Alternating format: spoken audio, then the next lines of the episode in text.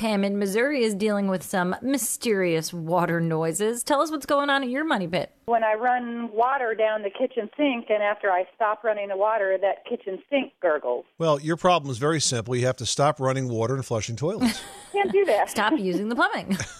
All right, look, what's going on here is uh, your plumbing system is starved for air. You don't have enough ventilation. And you know when you look at a house from the outside and you see the plumbing pipes sticking up through the roof? Right. Those are vent pipes.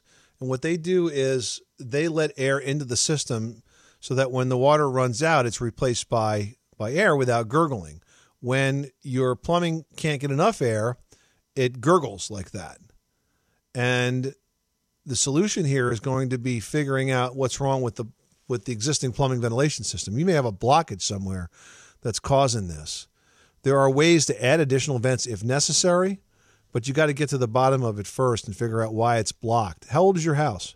It's um, 14 years old. Has it always been this way? I don't think it has always been that way. It seems like the more that we use when I'm home on a weekend and use it a lot, it gurgles more. I- think you have to have a plumber take a look at that because you don't have enough air getting into the system. Something is wrong with the venting, and you may need to open that uh, drain waste vent pipe up somewhere else to get some more air in there. Pam, thanks so much for calling us at 888 Money Pit.